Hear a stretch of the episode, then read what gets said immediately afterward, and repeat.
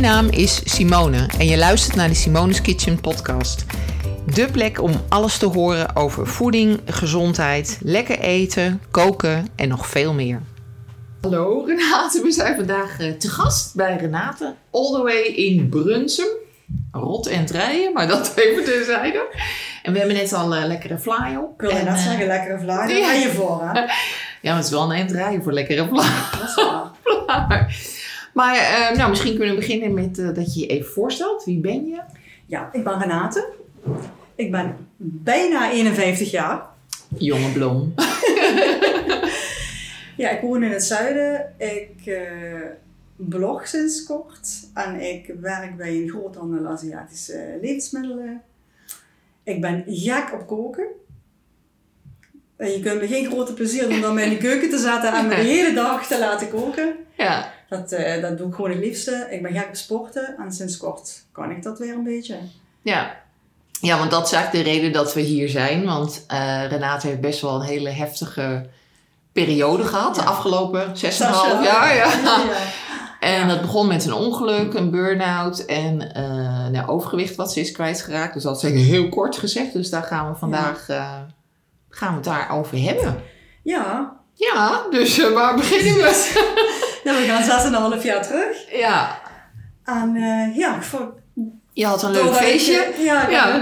Ja, precies. Familie op bezoek en lekker weekendje Amsterdam. En de laatste dag klaarmaken voor ontbijt. Dan, ik wil de trap aflopen en dan steek ik een spijkertje uit. Waar ik aan bleef hangen met mijn sok. Want het was in Amsterdamse grachtenpand, hè? Ja, dus dat is echt zo'n typische grachtenpand, trappetje. Ja, precies. Ja. En het waren maar 6 treden. En dan krijg je een klein plateautje en dan komen de volgende 6 treden.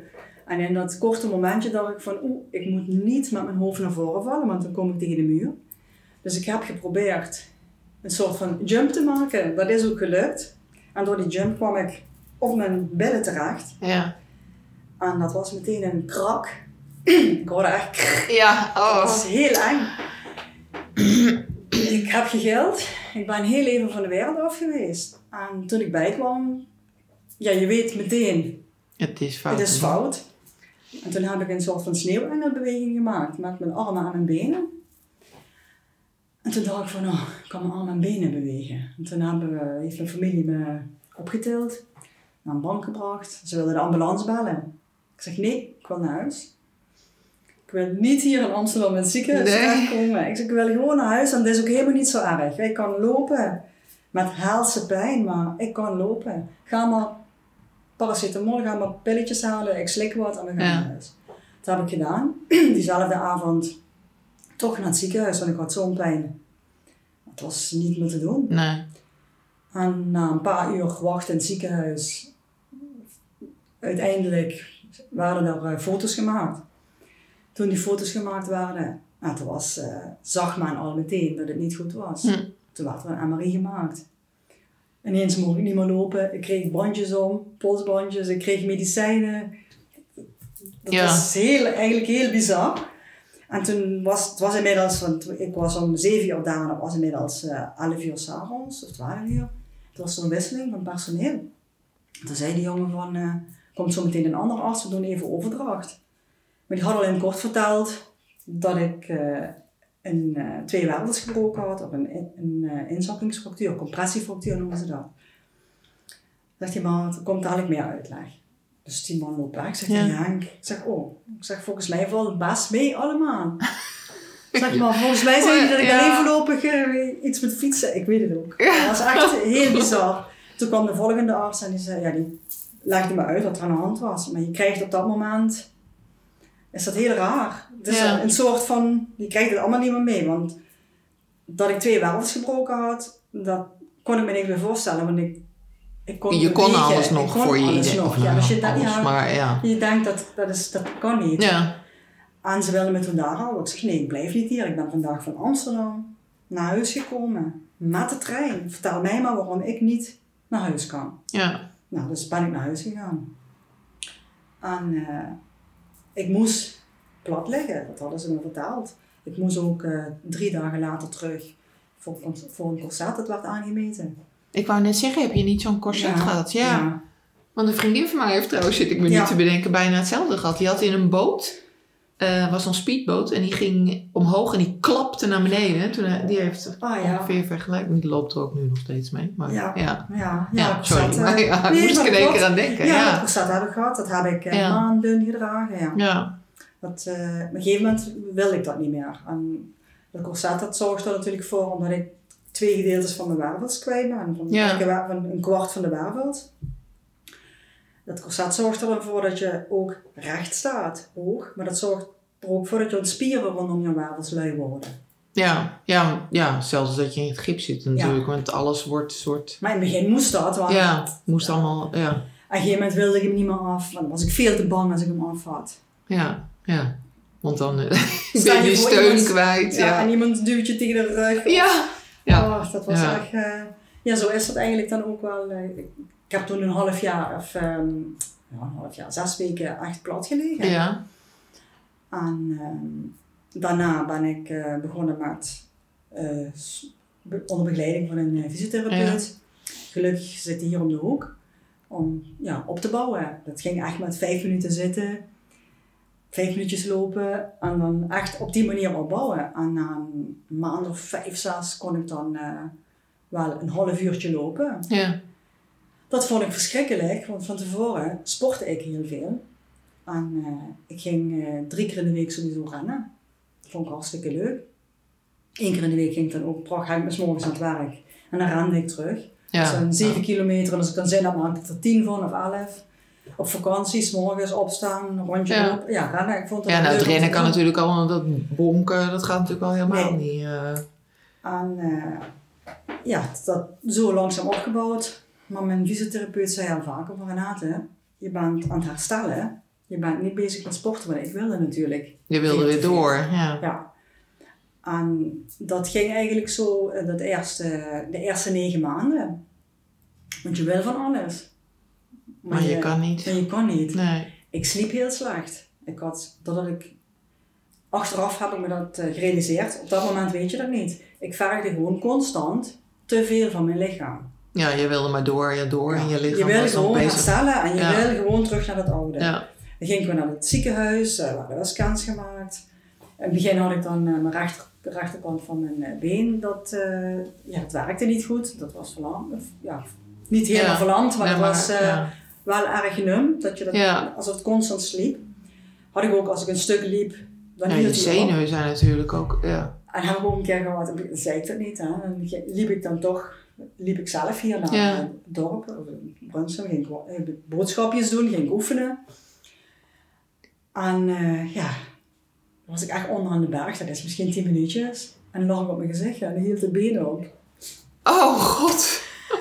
En de eerste keer dat dat gebeurde, zat ik ook echt op de grond. En ik durfde niet op te staan, want ik echt angst. Ik dacht had je wel je telefoon bij? Ja. Dus dat ook al verteld. Ja. Toen zei ze ook van, je moet het rustiger aandoen.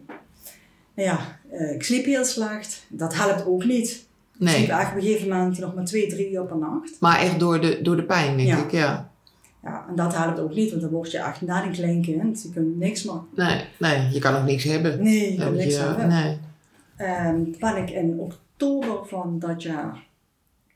ging ik terug werken. Tussendoor hadden we dat al geprobeerd en het ging best goed. Wij verhuisden met het kantoor en ik had altijd een vaste werkplek en dat was in een hoek. Bij een raam en een muur achter me. En in een nieuwe situatie zou ik dan midden op kantoor komen te zitten. Had ik ook wel eens een keer gehad. Dus ik bedoel, sta je ook verder niet besteld. Nee, alles prima. Ja. En het was ook mijn verjaardag. Mijn collega's hadden versierd. Ja. De werkplek. We wilden daar echt een leuke eerste dag van maken. En ik zit daar midden op kantoor. En de een naar de ander stroomt binnen. En ik krijg dus echt een paniekaanval. Ja. Omdat ik in het midden van het kantoor zat. Achteraf weet je waarom. Omdat ik dacht, mijn rug is niet beschermd. Op dat moment merk je dat niet.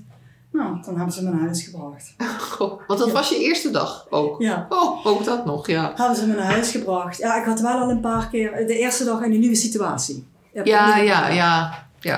En toen hebben ze me naar huis gebracht. Hebben ze gezegd, Renate, de EHBO'ers, ga wel even langs je huisarts. Ja. Dat heb ik toen ook gedaan. En die zag mij toen voor het eerst. Ik kwam nooit bij de dokter. Nee. Hij las natuurlijk wat er gebeurd was het afgelopen jaar. En hij zegt, nou weet je wat we doen? Zegt hij, ik verwijs je door naar een psycholoog die gespecialiseerd is in mensen met een trauma. Zegt hij, dat leek me wel het beste. Ik had in de tussentijd ook eigenlijk een soort van eindgesprek gehad met orthopeed. Dat was in diezelfde periode. Misschien dat ook allemaal dan bij elkaar komt. Ja. Dat je daar wel... Ja. En die hadden een scans gemaakt, alles zag goed uit. Goed dat ik dat aan het rechterbeen had, dat kan omdat de zenuwen toch een klap hadden gehad. Dat heeft dan tijd nodig. Maar voor de rest zei die man toen eigenlijk vrij bot. Hier zul je het verder mee moeten doen en hier moet je mee leven. Ja. Het gaat niet beter worden. En dan sta je op de gang. En toen heb ik eens een potje gehuild. Toen dacht ik van, dit kan niet. Nee. Toen ben ik gaan zoeken naar een dokter die gespecialiseerd was in datgene, in mij. Wat je had, wat je hebt. Met de onderrug. Ja. Die heb ik gevonden, gebeld. In oktober een afspraak gemaakt. Kon ik 21 januari terecht, bijna 4 maanden later. Ik vergeet ook nooit dat ik tegen die assistenten zei van, oké, 4 maanden, goed, ik maak een afspraak. En je denkt altijd van, het wordt toch nog beter. Het wordt goed. Ja. Als ik het over 4 maanden niet meer nodig heb, dat ik toch weer helemaal gezond ben, dan kan ik altijd nog afzeggen. Ja, precies. Dat ging niet gebeuren. Dus 21 oktober kwam ik bij die orthopeed terecht. En ik kwam naar binnen. Hij had zijn scherm openstaan, had dus echt gekeken naar mijn medische geschiedenis. Mm-hmm. En dat was wel fijn, want ik kwam binnen en ik ging zitten en ik stelde me voor. Hij stelde zich voor. En voordat er een onderzoek plaatsvond, vertelde hij eigenlijk precies van, ik zie wat je hebt. Je zult daar pijn hebben, je hebt hier pijn, je hebt daar waarschijnlijk last van. Nou, dan heb ik echt even een traantje gelaten, want het voelt dan ook wel zo goed. Een soort erkenning, denk ik ook. Van, ja. Op een gegeven moment ga je ook denken van, ik stel me aan. Dit moet beter worden. Ik heb niks. Ik heb niks tussen aanhalingstekens. Je wil dat. Je denkt, je denkt altijd, en dat heeft hij me toen pas echt goed uitgelegd. Ik dacht altijd van, het is een breuk, dat heelt. Ja. Toen heeft hij tegen mij gezegd, een breuk, dat is als een bot, een breuk heeft. En dat heelt. Ja. Zegt hij, jij hebt geen breuk. Je hebt een compressie. Je bent een deel van je bot kwijt. Ja. Dat groeit niet aan. Dat groeit niet terug. Dat vult zich met weefsel, met bindweefsel. En dat is het. Ja. En ik had ook constant, heb ik nu nog, als ik te lang sta of te veel doe. Dan, omdat ik dat bot niet meer heb. Jij hebt gezien hoe dat uitziet. Ja. Dan voelen is het alsof iemand mij met een mes in de rug aan het steken is. Maar dat, klinkt niet heel erg fijn.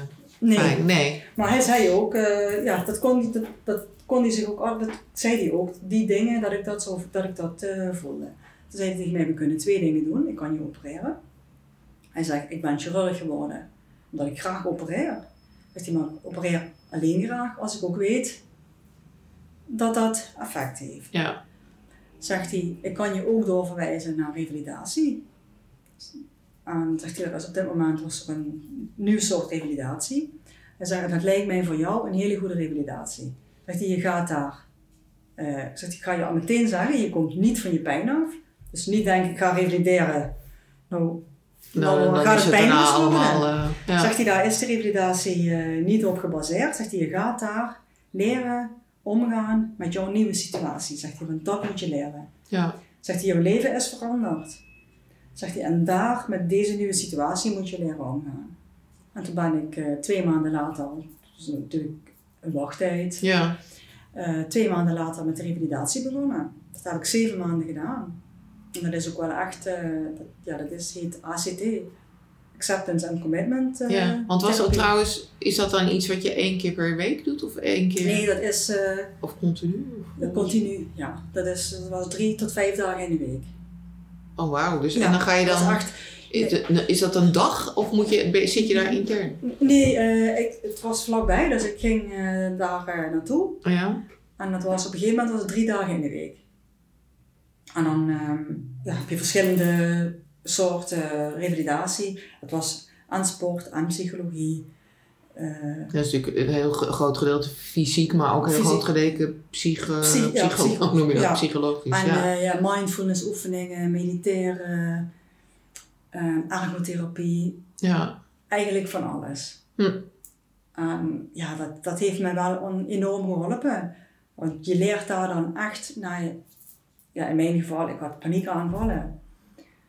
Omdat ik gewoon angst had dat er iets... Ja. Als iemand me tegen mijn rug stoot, dat alsnog dat puntje breekt en ik niet meer zou kunnen lopen. Ja, want, dat kan ik me heel goed bij voorstellen, ja. Ja, dan word je op een gegeven moment je daarvan bewust. Ja, jij weet zelf ook hoe dat is. Ja. En dat ga je daar leren. Ik kon, doordat ik van de trap gevallen was, ik kon... Hier in huis heb je gezien, heb ik trappen. Ik denk dat dat niet leuk is geweest. Die durfde ik op en af. Die moest ik op en af. Want ik heb in het begin... Ja, zat ik alleen boven. Ja. En die moest ik op en af. En omdat die vertrouwd waren, die durfde ik op en af. Maar die trap, dat deed ik dus in het begin wel 20 minuten over voordat ik beneden was. Die buitentrap? Nee, of die boventrap? Ja. Of de benedentrap? Ja. Ja. En dat... Maar buiten durfde ik geen trap op of af. Nee. Als er een trap was, moest ik omlopen. Dat kon ik gewoon echt niet. Nee. Ik kreeg mijn voeten niet van de grond. Ik kon nog niet een jumpje maken van centimeter. Dat ik dan bang was, als ik neerkwam, dat alsnog dat stukje af zou breken. En ik dan toch niet zou kunnen lopen of zo. Ja. En die revalidatie, die gaat jou... Dat leren herkennen, die angst in jezelf. En elke dag met kleine stapjes. Ik ben op een trampoline begonnen. Ze hebben daar ook een trap, dat je trap moet lopen. Maar die trap lopen, dat ging pas gebeuren na 3 of 4 maanden. Mijn eerste sprongetje heb ik gemaakt. Na 5 maanden, 2 keer in de week, op een trampoline. Ja, bizar hè? Dat je dat is zo raar. Is echt, En ik weet ook nog dat ik dat eerste sprongetje maakte. En ik kwam van de grond en ik kwam neer. En ik barstte in tranen uit en ik bleef huilen. Ja. En ik wilde helemaal niet huilen. Ik dacht, wat ben je nu aan het doen? Maar ik had daar geen controle over. Je blijft huilen. En ze vertelde me daar ook, dat is normaal. Ja. Dat moet eruit. En de eerste 2, 3 keer huilde ik. Ik kwam ook thuis en dan was ik tegen hen, kijk wat ik kan. En dan sprong ik en dan weer huilen. Ja. En hij wist.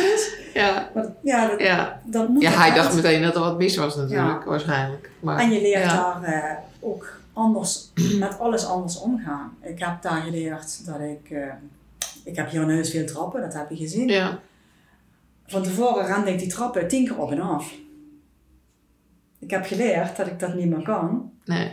En dat ik alles neer moet zetten ergens. En dat hangt dat dan naar boven of naar beneden brengt. Ja. Het bed opmaken doe ik niet meer. Maar dat zijn allemaal dingen, je wil alles zelf. Ja. Ik kook heel graag. En ik heb in het begin... Dat was voor mij echt hel. Eerst kon ik helemaal niet koken. Nee.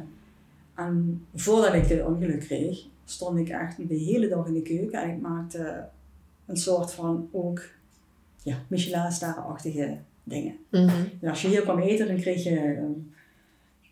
Ik heb ook de boeken van Hasse Bloementaal. Van alles. Ja. Ik deed van alles. En dan kreeg je een bloemkoolsoepje met 7 structuren van bloemkool. Ja. Maar dat vond ik leuk. En dat was voor mij gewoon helemaal... Dat was normaal. Ja. Dat was mijn normaal. Daar kon ik ook gewoon uren mee bezig zijn, na mijn werk tot 's avonds laat. Heerlijk. En dat ging niet meer. En ik weet nog dat ik het eerste wat ik kookte, dat staat ook op mijn blog, dat recept. Dat waren udon-noedels. Die hoef je niet te koken, die zijn klaar. Ik ben de hele dag bezig geweest met snijden van prei en wortels tussendoor, dat ik dat deed. Kip in de marinade en dan 's avonds wilde ik wokken. En toen hadden collega's, vrienden voor mij, die dag gekookt. Dat wist ik dan niet. Maar dat je daar een hele dag mee bezig bent, iets wat eigenlijk maar een kwartiertje duurt. Ja.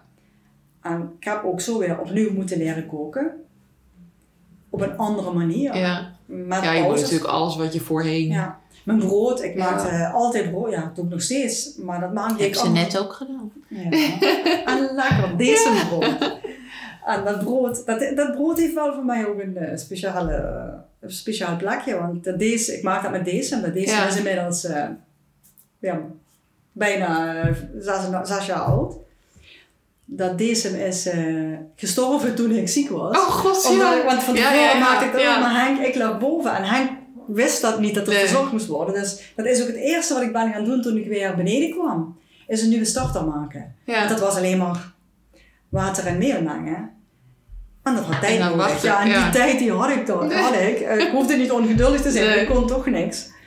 En ja, toen ik een brood ging maken, wilde ik dat natuurlijk zoals vroeger kneden. Dat gaat niet meer. Nee. En ik had altijd het idee, als je het niet met de hand doet, dan is het niet ambachtelijk, dan is het niet... Ja. Nu doet de KitchenAid alles en het is net zo lekker. Het is net zo ambachtelijk. Ja. Je moet het zijn ook dingen... Dat zijn andere dingen. Ja, die moet je ook dingen die je moet accepteren. Ja, dat is lastig. Heb heel veel pannen van staal op, bijna alles. Dat is zwaar. Ja. Daar kom ik nog steeds mee, want dat doe ik het liefste. Maar ik moet wel vaker tegen hen zeggen, verschuif me de pan, doe dit even. Ja, want kan je wel zeg maar... Nee, ik wou zeggen, want dat zijn echt hele zware pannen. Nee, het gaat niet. Nee. Dan moeten ze echt, ook als familie, als we eten... Dat heb ik wel geleerd, dat ik dan moet vragen... Ja. Haal het me even. Ja. In het begin doe je dat niet, maar als je dan daarna niet meer kunt lopen...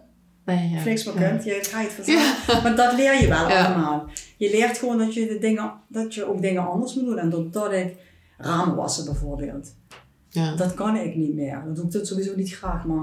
of dweilen, dat gaat wel, maar op een andere manier dan dat ik dat vroeger deed. En ik doe er langer over. Stofzuigen, dat doet Henk nu, maar een tijdje wilde ik dat... Er zijn dingen die je nog zelf wil blijven doen. Maar je moet leren dat je dat niet meer kunt of anders moet doen. Ja. En doordat ik dat allemaal stap voor stap ging leren tijdens die therapie, werd mijn pijn ook minder. Ging ik slapen, sliep ik weer. Ja. Want het was wel in het begin, omdat ik zo heel weinig sliep, hadden ze me in eerste instantie wilden ze me medicijnen daarvoor geven.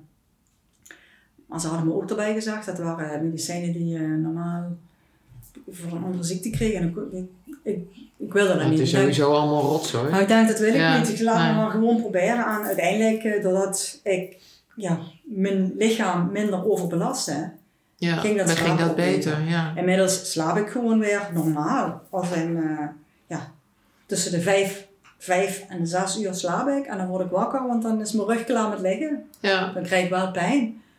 Maar wat op zich natuurlijk ook best wel kort is. Ja. En ik heb ook geen wekker, want als ik doorslaap, slaap ik door. Ja, dat is prima. Ja, dat is prima. Maar ik ben altijd eerder wakker dan Lienke. Hoor je dat, Lienke? Niks 7 uur. Om 7 uur, dan heb ik niks voor. En uiteindelijk, na die revalidatie, heb ik eigenlijk op zich mijn werk weer helemaal kunnen aanvatten. Doe weer alles. Ja. Alleen op een hele andere manier. Maar heb je, als je kijkt in het dagelijks leven, heb je dan continu pijn? Of alleen als je bepaalde dingen doet? Of hoe? Die pijn, die is er wel. Maar die gaat op een gegeven moment naar de achtergrond. Ja. Dat leer je op een bepaalde manier. Ja. Dat heb je zelf misschien ook. Ja. Maar zoals nu, dan heb je het erover. Ja. En dan vertel ik bijvoorbeeld, en dan voel je het iets meer dan normaal. Maar dat komt ook omdat je het er dan over hebt. Ja. Maar op zich is de pijn, doordat ik me overal goed aan hou, is die... draagbaar. Is die gewoon draagbaar, is die vrij goed weg. Ja. En ik heb ook geleerd dat als ik bepaalde dingen doe... Vorige week heb ik een dagje gekookt de hele dag. Ja. Dan weet ik van tevoren, ik sta een hele dag, bijna... Dan hou ik daar de dagen van tevoren rekening mee. Maar dan weet ik ook dat ik daar een rekening voor krijg. Maar ook dat leer je tijdens de therapie. Dat je dan gewoon je daarvan bewust bent. Ik doe dit, ik maak bewust die keuze. Dat ik daarna of iets rustiger aan moet doen. En dat ik ook iets meer pijn heb. Ja. Dat zijn ook allemaal dingen die je leert. Ja, herkenbaar. Heel herkenbaar, Dat is natuurlijk nog altijd heel vervelend. Want je wil gewoon heel veel. En hoe beter het gaat... Dus eerder je geneigt me dan te veel. Dat merk ik natuurlijk wel. Want in die periode dat ik dan niks kon en alleen maar lag, kreeg ik van iedereen lekkere dingen gebracht. En ging ik van 70 in het eerste jaar naar 85 kilo. Hè? Ja. En ik kon niet koken, dus iedereen kookte voor je. Familie en vrienden kwamen allemaal met allemaal de dingen die je lekker vond. Er werd pizza gehaald, de lievelingspizza, zoiets allemaal. En twee jaartjes was ik toch wel zo'n 15 tot 20 kilo bijgekomen. Maar ik dacht, goed. Huh? Ja. Ik ben nu bezig met herstel, dat komt later. Dat is nog niet zo belangrijk. Nee. Dan ben je daar gewoon nog helemaal niet mee bezig. Ik ging maar werken en na 1,5 jaar werken kwam ik terecht in een burn-out. Door een vervelende situatie op het werk. Ja. En dat was wel heel bizar, want door die burn-out kon ik van de een op de andere dag ook niks meer. Nee. Maar om een hele andere redenen. Het herstel van je ongeluk heeft zeg maar 2,5 jaar zo ongeveer geduurd. Toen was je weer 1,5 jaar aan het werk. En door die situatie kwam je toen dan in die burn-out. Ja, hoe was dat van de ene op de andere dag? Of hoe? Ik heb het bouwt zich op natuurlijk. Ja, dat bouwt zich op. Ja. Ik heb in die 1,5 jaar dat ik terug kwam werken, heeft zich dat heel langzaam opgebouwd. Dat merk je. Ja, dat gaat op een bepaalde manier ongemerkt. Ja. Ik heb dat niet gemerkt. Want ik ging alleen maar achteraf gezien hoe lastiger ik het had, hoe harder ik ging werken, hoe meer ik me daar... Je gaat gewoon in een modus van door. Ik wilde ook 101 dingen. En dat lukte ook allemaal, want je verlegt gewoon je focus en, zodat je er waarschijnlijk niet over hoeft na te denken. Ja. Wat er dan gaande is. En als ik thuis kwam, dan had ik gewoon heel veel. Ik kwam thuis en dan gingen de pakken koekjes eraan en snoep en dan kookte ik. Maar dat had ik dan verdiend, want ik had een rotdag gehad aan het werk. Ja, zo gaat dat. Ja, zo gaat dat. En na 1,5 jaar, want het ging om een collega die niet zo leuk was, om het dan zo te zeggen. En na 1,5 jaar is dat uitgekomen en is hij ook weggegaan. En op het moment dat hij weg was, 2 of 3 dagen later, had ik eigenlijk totale kortsluiting op het werk. Ja. Ik wist niks meer. Ik weet nog dat ik met een collega aan het bellen was en dat ik begon te huilen en dat ik zei van... Het was gewoon iets heel normaals. Ik weet het niet meer. Ik weet eigenlijk nu niet meer. Ik wist dus echt... Ik wist het niet meer. Nee. Ik kon gewoon niks. Het was zo raar. En toen hebben ze tegen mij gezegd van... Toen ben ik begonnen met huilen. Daar ben ik niet meer mee gestopt. En toen hebben ze me naar huis gebracht en gezegd van... Dit is niet goed. Nee. We vermoeden dat je een burn-out hebt. Want ze wisten natuurlijk wel wat er allemaal gebeurd was, ja. Ze hebben mij een coach geregeld. En ik heb hier thuis gezeten en ik deed gewoon niks. Ik lag in bed. Dat was zo bizar. Je ligt in bed en je doet niks. En ik had natuurlijk van tevoren dat met mijn rug meegemaakt. En toen kwam ik wel uit bed en ik wilde uit dat bed. Ik wist, ik moet uit bed. Ik wilde uit bed en ik wilde vechten. Ik wilde door en ik wilde alles weer kunnen. Ja. En nu lag ik in dat bed. En ik moest echt mijn benen pakken alsof ze verlamd waren. En die waren heel zwaar en dan moest ik ze naar de rand van het bed tillen om op te staan. En bizar hè, dat je lichaam dan zeg maar eigenlijk helemaal stopt. Ja, en ik heb boven ongeveer 500 kookboeken. En ik weet echt... Je moet zo even boven kijken geloof ik. Ik weet echt zo ongeveer als ik iets kookte en wat in welk kookboek staat. Dan kan ik weet paginanummer niet, maar ik kan het wel zo openslaan en dan... Dat was allemaal weg, dat kon ik niet meer. Ik kon niet meer koken, het was zo raar. En ik kwam dan wel nog naar beneden, want mijn man die zorgde er altijd voor. Die begint iets later met werken, 8:30, 9:00. En die zorgde ervoor dat ik in ieder geval op de bank zat, dat ik uit mijn bed was, voordat hij wegging. En dat is ook wel heel goed geweest. Maar dan zat ik hier op de bank en dan sprak ik bijvoorbeeld af dat ik iets zou doen. Maar ja, als ik thuis kwam, zat ik nog steeds daar.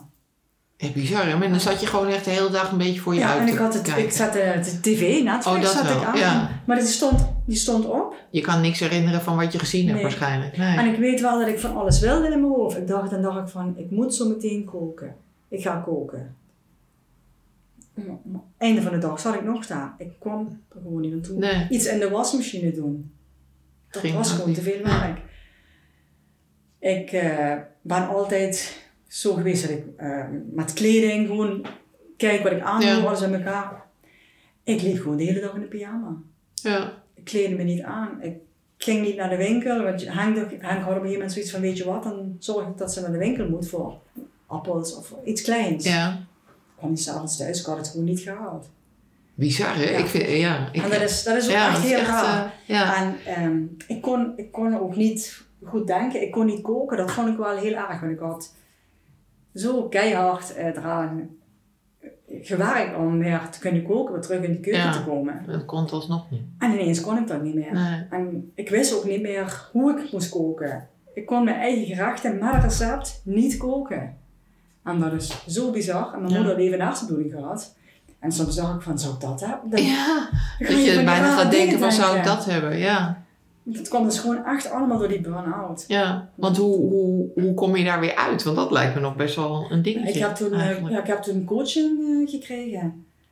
Begeleiding, echt een hele goede begeleiding. En in het begin was het vertellen wat er gebeurde is. Ja. En het ging heel... Dat was alleen maar huilen en vertellen en huilen en vertellen. Ja. Ja, dat moet er gewoon allemaal uit.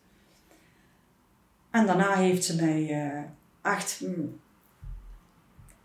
telkens alleen al door het haar over praten, dat hielp al heel veel. Ja. Dat wat ik geleerd heb tijdens de revalidatie, een beetje op die basis werkte zij ook. Ja, dus dat hielp wel en mee dat hielp bij elkaar. Ja. En uiteindelijk, in het begin is zij hier naartoe gekomen. En dan gaat dat met kleine stapjes. Ik wou net zeggen, want kwam je dan wel daar, maar nee. Zij kwam hier. Ja. Ik ben 1 keer daar naartoe geweest. En toen kon ik niet terugrijden. Nee. Dat is te gevaarlijk. En de keer daarna wilde ik niet naar buiten. Ik ga je snoepjes verzinnen. En dan, toen kwam ze hier naartoe. Ja. En dat was ook wel goed voor haar om te zien. Ja, ik zat gewoon hier in de pyjama. Ik bedoel, nu zou ik me dat niet meer kunnen voorstellen. En nu denk ik ook van... Hoe kan ik dat gedaan hebben? Ja. Maar toen dacht ik ook... Ja, maar het interesseerde je dan op dat moment ook waarschijnlijk niet. En je voelt je hebt zo'n gevoel. En dat is... je hebt constant een gevoel alsof er... Dus dat had ik. Alsof er net iemand gestorven was. Ja. Zo'n gevoel heb je. Maar doordat je erover praat... En je weer kleine dingetjes gaat doen. Want ook dat ging om het stapjes. Hè, en toch maar weer een klein beetje naar buiten. Even naar buiten. Met koken. Dan moet je 10 keer kijken. Doe dat maar wel gewoon doen. Gewoon doen. Of nou ja, gewoon, maar in ieder geval. Maar dan toch. Ja. En stapje voor stapje is dat dan gelukt. Plus dat ik natuurlijk wel ook heel veel lieve mensen om me heen heb. Ja. Die er ook voor je zijn op momenten dat dat nodig is. Want ik kwam gewoon echt nergens meer. En ik ben wel altijd iemand geweest die... Ik word onrustig als ik thuis zit. Ja. Ik moet eruit. Ja. Ik moet dingen doen. En Henk is precies het tegenovergestelde voor mij altijd geweest. Die houdt van rust. En dus die vond het wel... die had echt zoiets van... en ineens is dat allemaal anders. Dus... dat ook mensen naar mij toe kwamen. Dat deed ook wel goed. Dat ze dan gewoon eventjes naar toe kwamen. Vriendinnen. Ja. Een knuffel. En dan gingen ze weer. Ja, hele ingewikkelde gesprekken zal je ook niet gehad hebben. Dat was ook wel net wat je nodig had op die momenten. Ja. En uiteindelijk ben ik ook weer wel. Want je moeten ze je ook wel een beetje goed sturen. En dat hebben ze ook wel gedaan. Toen ben ik ook wel langzaam aan begonnen met werken. Ja. Want dat is goed. Ik heb dat gelukkig heel mooi op mijn eigen tempo kunnen doen, zoals dat voor mij goed voelde. Niemand heeft mij ooit gedwongen van, je moet nu 4 uur werken of je moet 6 uur werken. En dat is echt heel mooi stap voor stap gegaan. Dat is wel fijn. En op een gegeven moment voelde ik me ook echt goed, dat ik dacht van, ik kan nu weer 4 uur per dag werken en dat gaat goed. Maar dat is wel echt, ik bedoel... Dat hoor je ook heel vaak echt heel anders. Dus dat vind ik wel echt... dat is ook zo. Daar heb ik ook echt heel veel geluk mee. Of mazzel. Ik vind het eigenlijk niet meer dan normaal. Maar de realiteit is toch is heel anders, lang niet altijd. Dat heb ik ook echt wel gezien. Ook tijdens mijn revalidatie. Mensen die... het heel zwaar... Je hebt het al heel zwaar. Ja. En dan gaat je werkgever zeggen... Aan jou heb ik niks meer. Nee, ga maar weg. Ik ga je ontslaan. Ja, en dan zit je helemaal... Daar heb ik wel heel veel geluk mee gehad. Ja. En toen ik weer na een jaar ben ik begonnen met een klein beetje, een paar uurtjes te werken. Ja. En in die periode realiseerde ik Maar ook omdat je je dan beter begint te voelen. Ja. Van, oh shit, ik ben 105 kilo. Ja.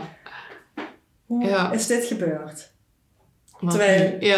Terwijl je natuurlijk dat zelf doet. En toch, tijdens die burn-out, in die periode... Maar je beweegt natuurlijk ook helemaal niet dan, denk ik. Nee, dus, nee, en ik had natuurlijk ook... Ja, dat kan ook niet, hè. Mijn rug. Ja. En nu ben ik nog veel te zwaar. En je hebt ook allerlei tijdens die burn-out voor jezelf. Allerlei excuses, ja. En dat besef kwam. En op dat moment dat besef kwam... had ik via Instagram... volgde ik dan... Imara. Ja. Dat is, zij doet aan yoga en mindfulness. En dat vond ik altijd fijn om te volgen. Mm-hmm. De periode van mijn burn-out. Altijd mooie teksten. En dat gaf mij rust. Ja. Maar ze had ook een keer een post geschreven over haar partner, Jonathan Klaassen. Dat hij voedingscoach was en dat hij een boek schreef. En net in die periode dat er bij mij dat besef kwam van... Hey, ik moet iets gaan doen. Ja. Ja, schreef zij een post over de kracht van je omgeving. En toen dacht ik van de kracht van je omgeving, dat die enorm is, dat heb ik wel gemerkt. Doordat iemand heel lelijk tegen je doet, dat je dan dat uiteindelijk in een burn-out terecht komt. En dat had ik echt... Niet. Dat iets zo je hele zijn kan beïnvloeden, had ik nooit verwacht. Dat is voor mij ook nog steeds heel bizar. En dat blijft, die burn-out is voor mij ook... vele malen erger als mijn ongeluk met de rug. Omdat dat voor mij een soort van... eigenlijk denk je van, dat is toch bizar. Dat andersom moeten zijn. En toch is dat een soort van tastbaar. Want ook door die burn-out. Het is nu 2 jaar geleden. Maar er zijn toch dingen die ik niet meer kan. Ja. Ik kan geen boeken meer lezen zoals ik dat vroeger deed. Ik merk dat op mijn werk. Dat ik met de concentratie. Ik heb een hele drukke baan altijd gehad. Met heel veel afwisseling. Dat ik tegen die hectiek, dat heel lastig voor mij is. Ja. Ik merk ook als er heel, heel veel mensen tegelijk bezig zijn, dat er te veel prikkels zijn, dat ik daar ook last van heb. En dat had ik vroeger helemaal niet. Nee. En dat zijn dingen waarvan ze zeggen van dat... Kan dat zo blijft. Ja, maar heb je het idee dat het nog steeds herstellende is? Of denk je daarvan, this is it? Nee, dit doen we niet aan. Dat doen we niet aan, nee. Dat lezen, dat wil ik echt nog. Ik wil echt wel boeken kunnen lezen. Ja. Echt lezen, boek lezen. Ja, en niet, dat is wel lekker natuurlijk. En niet stukjes, want blogs kan ik lezen. Want dat zijn allemaal korte stukken. Maar ik wil ook wel echt weer een boek kunnen lezen. En ik doe het ook. Iedere keer koop ik wel een boek aan. Maar het mooie is, ik koop iedere keer een ander boek. En dan denk ik, ik begin in dit boek. Dit boek lukt misschien beter. Dus straks in de vakantie gaan we de boeken mee. Politiek. Dus dan neem je al die boeken mee en dan ga je allemaal...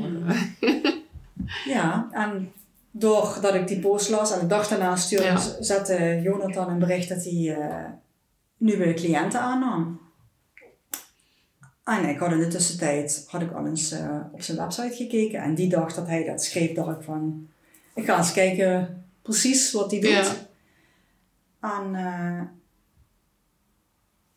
zijn hele website gelezen. En toen dacht ik van dit vind ik wel interessant. Ja. Ik denk ook wel dat dat bij mij past. Want hij heeft dan als visie geen dieet. Ja. En, ik heb toen hem een berichtje gestuurd. Mijn situatie uitgelegd. Daarop reageerde hij van fijn dat je meteen zo open en eerlijk bent. Zullen we een intake doen? Ja, dat klikte ook heel goed. En ik ben eigenlijk in mei van dat jaar meteen zijn we begonnen. En dat voelde in ieder geval als een bevrijding voor mij. Zitten we nu in 2018? Ja, is nu een jaar en 3-4 maanden geleden. En ik ben nu 3 maanden alle coaching vrij. Ik ben vogelvrij verklaard. En met de coaching begonnen. Dat was wel heel erg fijn. Ik kreeg van hem wel recepten, maar je kreeg van hem gewoon een richtlijn van tevoren.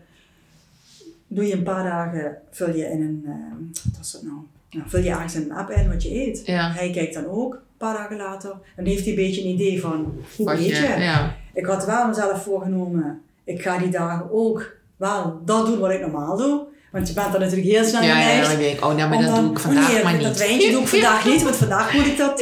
Heb ik toen ook niet gedaan. Ik denk, ik doe het zoals ik het... Ja, heel goed, heel goed.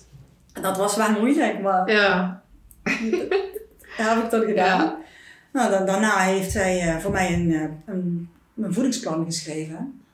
En vanaf dat moment ben ik dat gaan volgen. En dat ging ook echt supergoed. Het was voor mij ook echt een bevrijding. Want ja. Ik mocht alles eten, ik kon alles gebruiken. Natuurlijk met mate. En porties. Ik merkte toen dat mijn porties in de afgelopen jaren veel te groot waren. Ja. Ze waren maar gegroeid. Ja, en dat gaat eigenlijk allemaal ongemerkt. Ja, ja. Nou, dat was voor mij wel echt een bevrijding. En dat ging ook supergoed. Ja, het was gewoon volgen, afvallen. Ik ging op vakantie. En op dat moment dat ik op vakantie ging, was ik al een kilootje of tegen de 15 kilo afgevallen. En ik kwam ook voor de eerste keer, was ik dan sowieso coachingsvrij. Ik had tegen Jonathan gezegd, zou we dan in een vakantie maar 3 weken geen coaching doen. Je stuurt elke dag foto's van alles en dat is best intensief. Ja. En als er wat is, praat je met hem via WhatsApp. En ja, dat kost allemaal tijd. En ik had zoiets, nee, ik heb vakantie, dan wil ik met hem genieten. Dat gingen we ook doen. En in die aantal maanden coaching vooraf heb je natuurlijk wel, je leert al je gedrag veranderen. Mm-hmm. Want dat is wel ook zijn insteek, gedrag veranderen. Ja. Bij iedereen. Ja, dat is natuurlijk uiteindelijk het belangrijkste. En dat is ook wel de kracht van zijn coaching, omdat hij kijkt echt persoonlijk naar jou, naar jouw gedrag. Hij leert je kennen via die WhatsApp-gesprekken als je eerlijk bent. Dat is natuurlijk, dat is natuurlijk wel de basis. De basis, dat je wel eerlijk bent. Nou, op die vakantie viel ik voor de eerste keer terug in oud gedrag, waarvan ik mij eigenlijk nooit zo bewust was dat dat slecht gedrag was. We hadden een bakkertje in Frankrijk. Er stonden zoveel bakjes, dus ik wilde elke bakje proeven. En ik wilde aan avondeten, aan uitgebreid lunchen. Dus ik had echt zoveel gegeten dat ik natuurlijk 's avonds best misselijk was. Ja. En toen dacht ik van, als ik nu gewoon een vinger in de keel steek, dan ben ik mijn eten kwijt. Ja.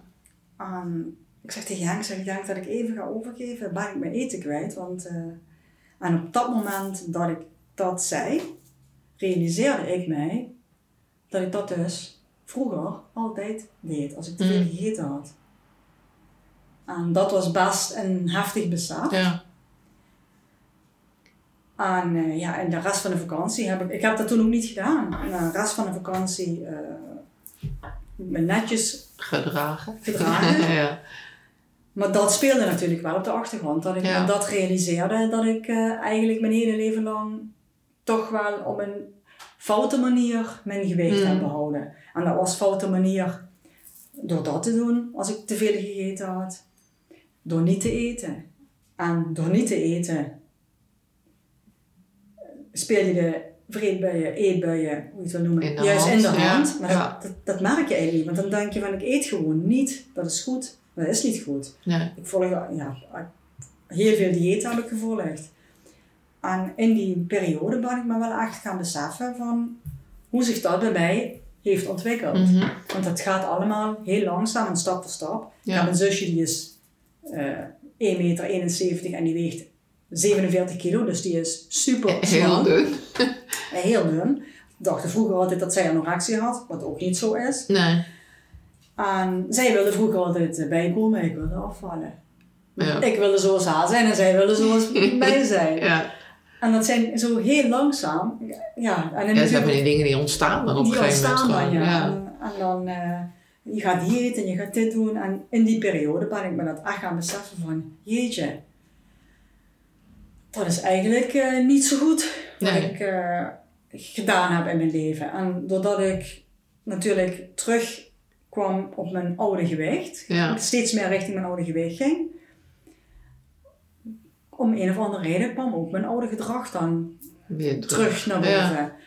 Ben ik natuurlijk ook in die periode van mijn rug, was ik daar niet mee bezig. En in die periode van die burn-out was ik daar ook niet mee bezig. Nee. En ik weet wel nog, achteraf gezien, toen ik weer voor het eerst weer echt uit bed kwam, dat ik wel meteen naar de weegschaal ben gegaan om daar op te rusten. Oh, echt? Ja, echt. Trouwens ook, zit ik me nu te bedenken. Ja, stom hè? Slaap ergens op, maar goed, ja. En ik heb toen ik terugkwam van vakantie, heb ik alles op papier gezet. Ja. Dat heb ik toen Jonathan gestuurd. En dan heb ik hem ook gezegd, Jonathan, ik moet je wat vertellen. Ik ben er zelf van geschrokken. Ik denk dat jij er ook van schrikt.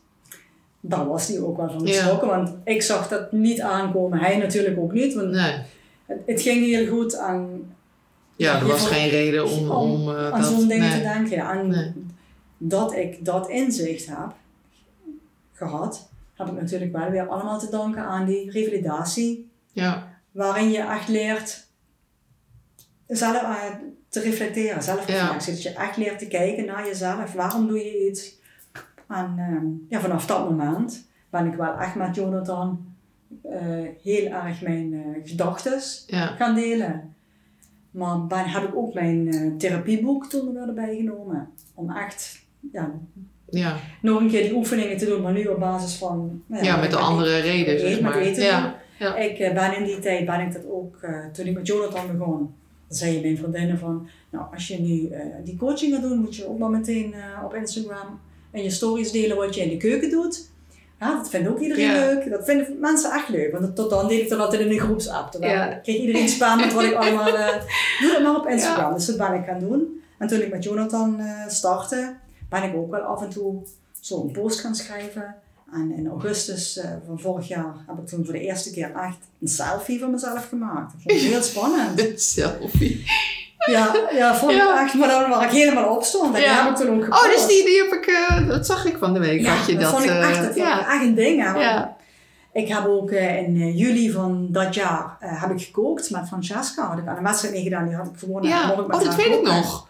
God, ook dat vond ik echt een heel ding. Omdat ik zag mezelf als echt een dikzak. Ja, maar het is wel gek hoe je jezelf soms ziet. Ja, ook. En ik zag mezelf echt als een dikke ik. Hè. En toen dacht ik van, ik had me opgegeven. Want mijn vriendinnen zeiden, doe zo'n dingen.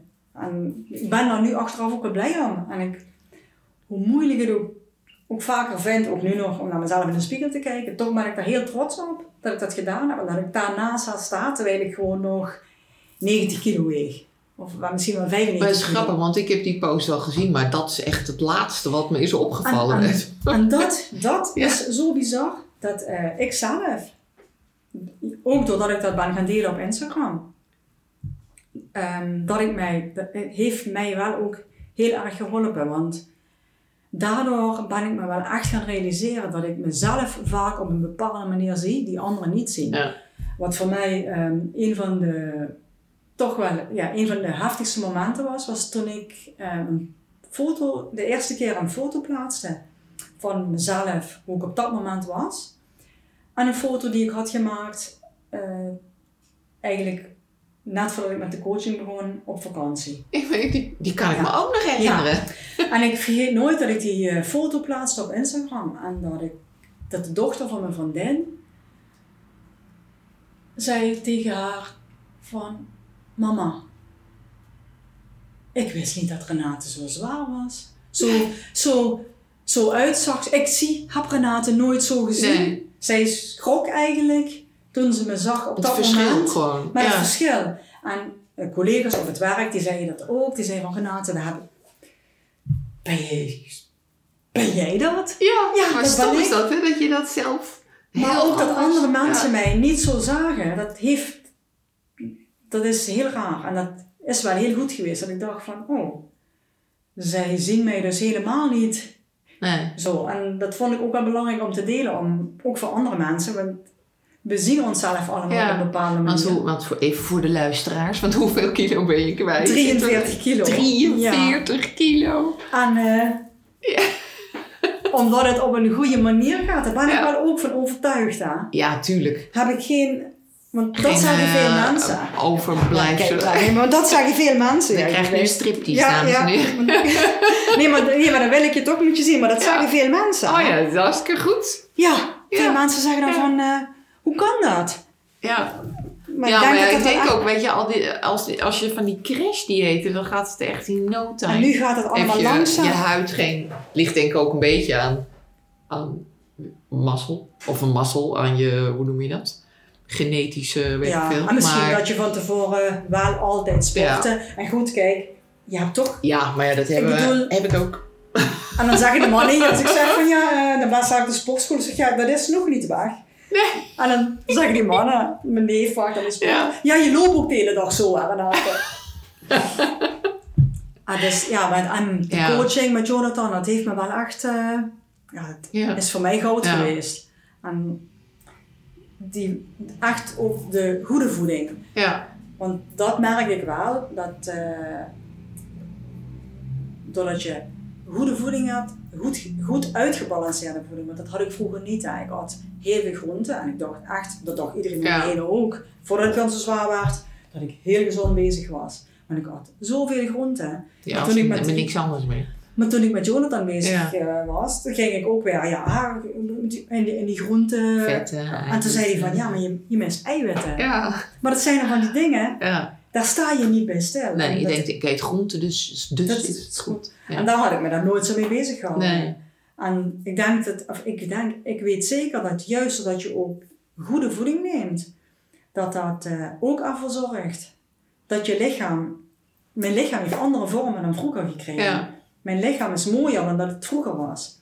Is zelf het beter geproportioneerd is. Ja, nou ja, maar zeker, alleen groente is hartstikke goed natuurlijk. Maar je hebt inderdaad die andere stoffen nodig om alles weer in balans te krijgen. Je hormonen. Ja, precies. Ja, maar dat is ook zo. Ja. Dus, daar ben ik ook wel echt van overtuigd.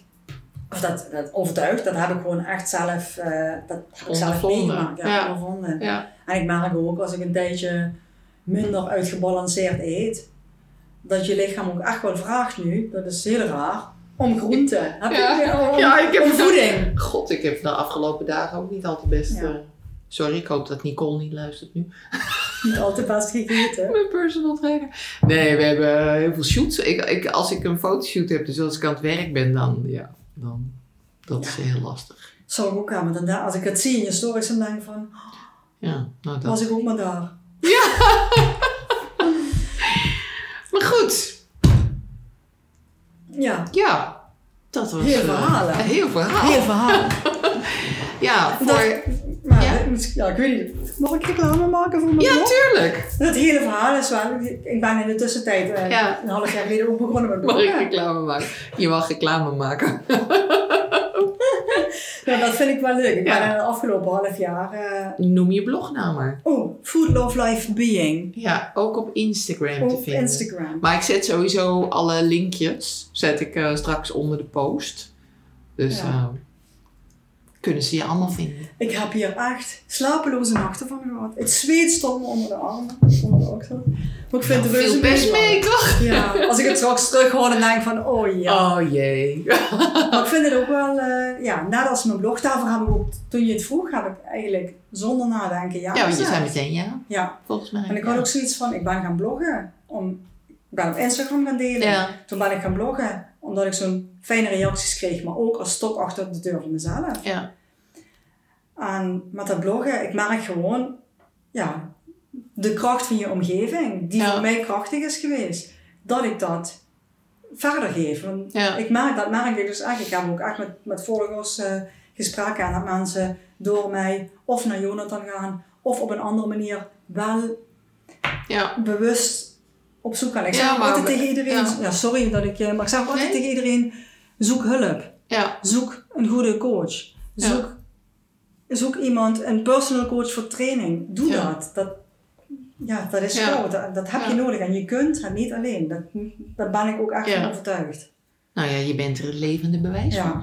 Toch? Ja. Yes. Dat is ook echt. Ja, maar dat is ook. En ik realiseer me ook meer en meer. Want ik zeg altijd tegen Jonathan, je bent mijn held. En zonder jou had ik dit allemaal niet gekund. En hij zegt altijd van, je doet het helemaal zelf. Wil ik ook naar Jonathan.